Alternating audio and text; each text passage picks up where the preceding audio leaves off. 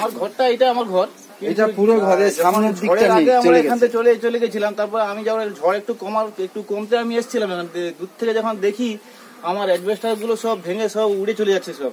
তারপরে দেওয়াল পড়ে আমি বাড়িতে বাড়িতে ঢুকতে পারি না একবারে। তো আমি দূর থেকে একটু লক্ষ্য করলাম আমার এই সব দেওয়াল পড়ে আমার এই সব মানে আলমারি মুখ তুমুক নানা রকম চেয়ার সব ভেঙে একবারে সব তছনছ হয়ে গেছে। Srikanto Koyal is 55 years old. He lives in the Moshuni village on the western borders of Sundarbans in West Bengal, India. Speaking in Bengali in the aftermath of Cyclone Amphan, he is telling us that his home Moshuni is shrinking. Frequent cyclones and sea level rise have engulfed almost 10% of the island in just the last 15 years. Most villagers are shifting inland looking for somewhere safer to move to.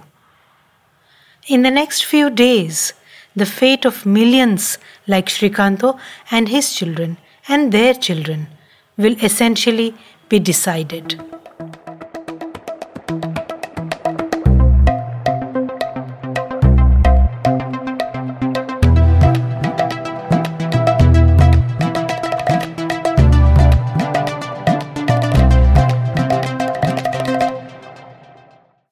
This episode is produced with support from DBT Wellcome Trust India Alliance.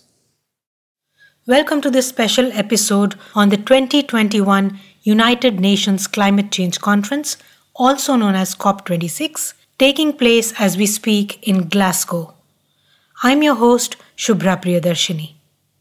This global summit is seen as crucial if climate change is to be brought under control to curb the impacts that are threatening billions of people just like Srikanto.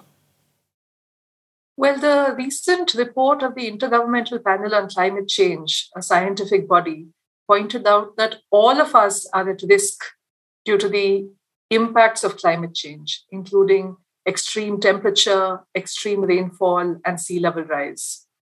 So, climate change being a global problem requires a multilateral coming together of different countries and of commitment right from the top, from governments of countries.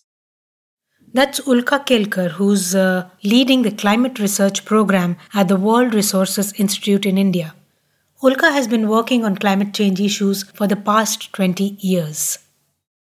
I think there's a lot of anticipation this year because, as you know, last year the COP couldn't happen because of the pandemic.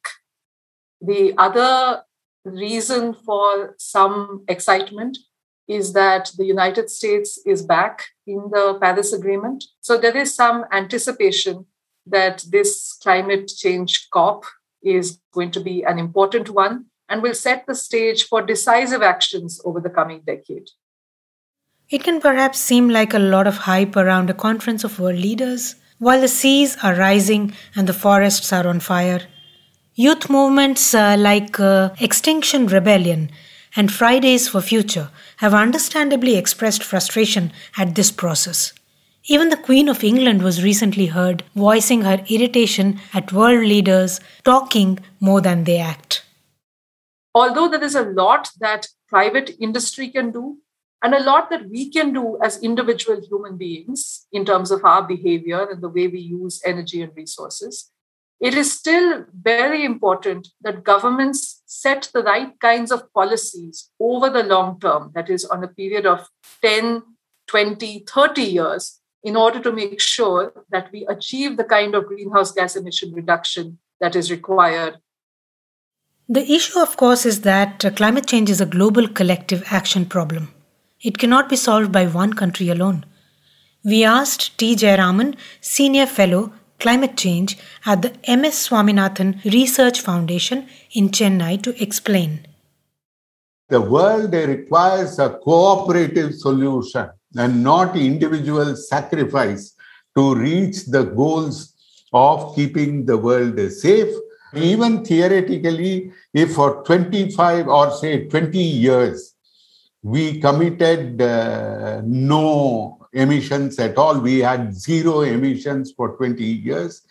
then uh, we would delay the onset of 1.5 degrees by less than two years, less than, in fact, about one and a half years. So we don't matter in that sense, our individual emissions alone. Individual action alone can't save us. But of course, uh, collective decisions take time despite the urgency of the situation. In COP, there is no voting.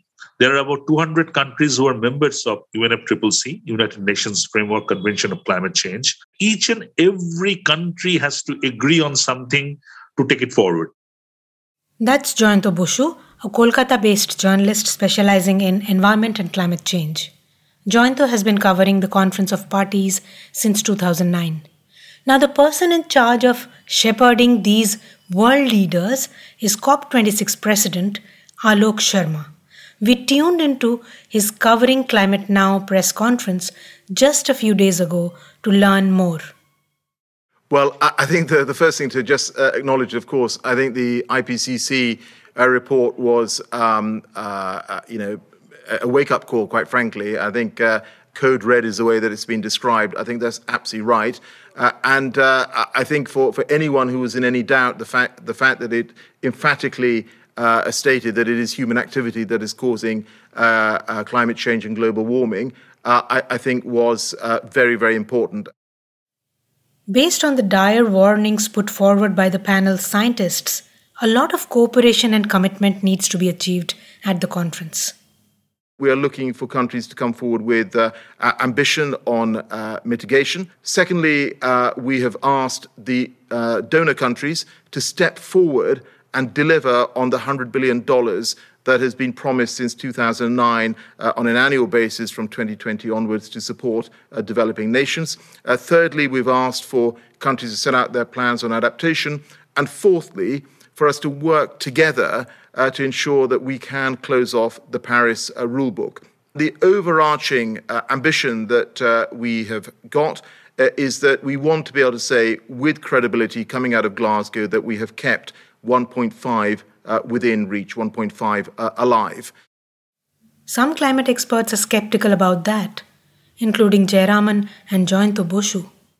Even at the time of the Paris Agreement, several of us, uh, I personally certainly, and I wrote publicly about it, and several others realized that the chances of uh, keeping below the 1.5 degree target were uh, fairly slim because you had a very stringent target. The most stringent target we have spoken of on the one side, and on the other side, we had the loosest arrangement. So we are left with a situation where the 1.5 degrees centigrade uh, is uh, aspired to but stays out of reach in the real world. The world is going towards a three to five degree temperature rise under worst possible scenario, maybe 50 years down the line. So, 1.5 degree temperature rise, put it very simply, 1.5 degree rise compared to the pre industrial era is already being talked about as a doom, doom scenario. And if you think about a three to five degree centigrade, the world will not become habitable. So we are not talking about far down the field, down the line. So world has to understand. Each and every person on this world has to understand. This negotiation is all about survival.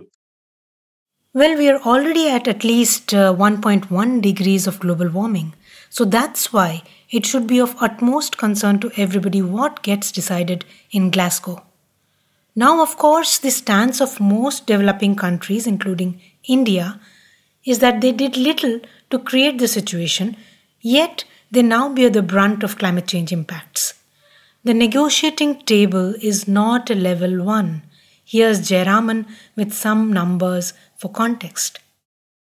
India, for instance, between 1850 and 2018, of all the cumulative emissions, which is, of course, what gives rise to temperature increase. Temperature increase is linearly proportional to cumulative emissions. And we have had uh, uh, we have had a 1.07 centigrade increase in temperature. So since 1850 or so, India has contributed 4.37% of cumulative emissions. So there's no sense in which we are responsible. Even now, for example, India's per capita greenhouse gas emissions or per person greenhouse gas emissions are well below the world average.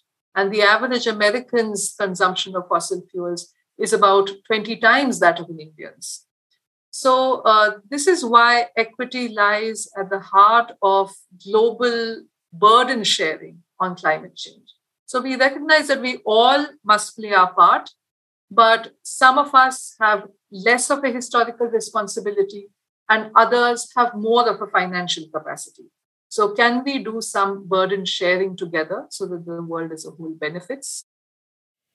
That was Ulka explaining the concept of equity that should underlie action to combat climate change. In 2015, this understanding led to a pledge enshrined in the Paris Agreement. Rich industrialized nations of the world whose pollutants have already warmed up the planet would shore up $100 billion a year to help poor countries address climate change and pivot away from fossil fuels. That didn't happen. Of course, we, we need to be doing more in terms of finance. It's disappointing that we weren't able to reach the 100 billion in 2020. There is confidence that we will reach the 100 billion in 2023. And over the five year period, from 2021 to 2025, uh, we will uh, um, likely be above uh, 500 billion in, in aggregate. Climate financing will be a big topic at COP26. Another huge area of debate is the nationally determined contributions. Jayanto explains. Each and every country who had signed Paris, part of the Paris Agreement, had to submit uh, something called NDC, that is the nationally declared commitment, that what they're committing to counter or to cut emission in their own country. So, India submitted its first nationally determined contribution under the Paris Agreement, in which it promised that it would do three things by 2030. First, to reduce the GHG intensity of our GDP. That is, when we produce any goods and services, you know, our economic production, we will produce it more cleanly. We'll produce it through cleaner fuel sources by using energy more efficiently. It had set a target that it would reduce the GHG intensity of GDP by 30 to 33 to 35% below 2005 levels by 2030. And recent trends show that it is very much on track to achieve this target. The second target that we announced was that by 2030, 40% of our electricity capacity would come from non fossil fuel sources. And we have recently, in August of 2021, almost achieved this target nine years ahead of schedule. India has made uh, uh, you know, massive efforts in terms of building out its renewable sector. I think um, uh, we're at 100 gigawatts now, and by 2030, the aim is to be at 450 uh, gigawatts. I think that's uh, incredibly welcomed. Uh, and uh, obviously, uh, Prime Minister Modi also announced a, a, national hydrogen mission. And again, hydrogen is an area where there are very many countries focused. I'm encouraged by that. But not everybody is so sure. It's important to point out that just recently, Climate Action Tracker, run by non-profit climate analytics and research group the New Climate Institute, found that India's action to mitigate climate change was highly insufficient. Under India's current targets and policies, emissions will continue to rise and are consistent with 4 degrees Celsius, the CAT stated. Jayanto Basu, for one, is sure India can do better. Because time is running out. Everybody is understanding. Uh, if you look at the global negotiation platform, India always tends to play from the back. I, I, I, I really feel that India can uh, be more aggressive, stronger, and uh, perhaps make more stronger commitment without compromising on its developmental need. And the news hot off the press is that India has indeed made some ambitious new commitments at COP26. In a historic and unexpected announcement, Prime Minister Narendra Modi just surprised world leaders with a 2070 net zero target for the country. The other four pledges were equally transformative. India will up its non fossil fuel energy capacity to 500 gigawatts by 2030. It will meet 50% of its energy requirements from renewable energy by 2030. It will reduce the total projected carbon emissions by 1 billion tons between now and 2030. And it will reduce its economy's carbon intensity to less than 45% by 2030. For these reasons, some climate experts like T. Jayaraman say India is walking the talk on its climate policy. India is, I think, in terms of its renewable energy targets, in terms of its commitments, I think is doing clearly and well, punching well above its weight, punching well above its fair share. The outcomes of the next few days will determine the course of the future. There is still an opportunity for us to ensure that we take action now in what is being described as a decisive decade. Let's hope that science leads the way and that leaders heed the code red that climate scientists have sounded, complex geopolitics notwithstanding. I'm Shubhra Priyadarshini, and this is the Nature India podcast. That's it for this episode. If you liked what you heard, stay tuned for more soon. In the meantime, you can check out our archives on the new Nature India website. We bring you insights on Indian science and scientists within the country and across the diaspora.